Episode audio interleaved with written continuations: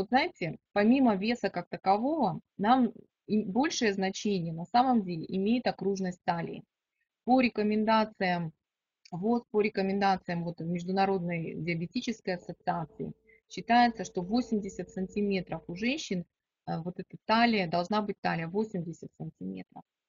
Но разброс 80-88 до 88 сантиметров окружной талии считается очень низким риск для развития сердечно-сосудистых заболеваний, инсульты, инфаркты. То есть риск считается очень низким, поэтому примерно до 88 сантиметров окружность талии допустима. Что это значит для вас, например?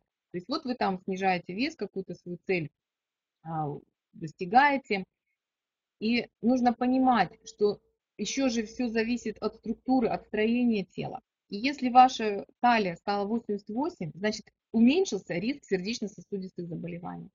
Вот это за счет того, что, что окружность талии она зависит от размера, от наличия, вернее, от количества жира внутри живота, а именно он же у нас самый опасный.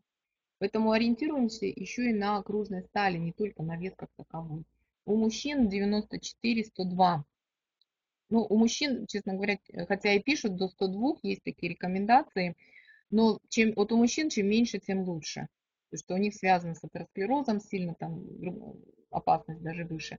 А вот у женщины примерно 80-84 до 88 низкий риск э, развития сердечно-сосудистых заболеваний.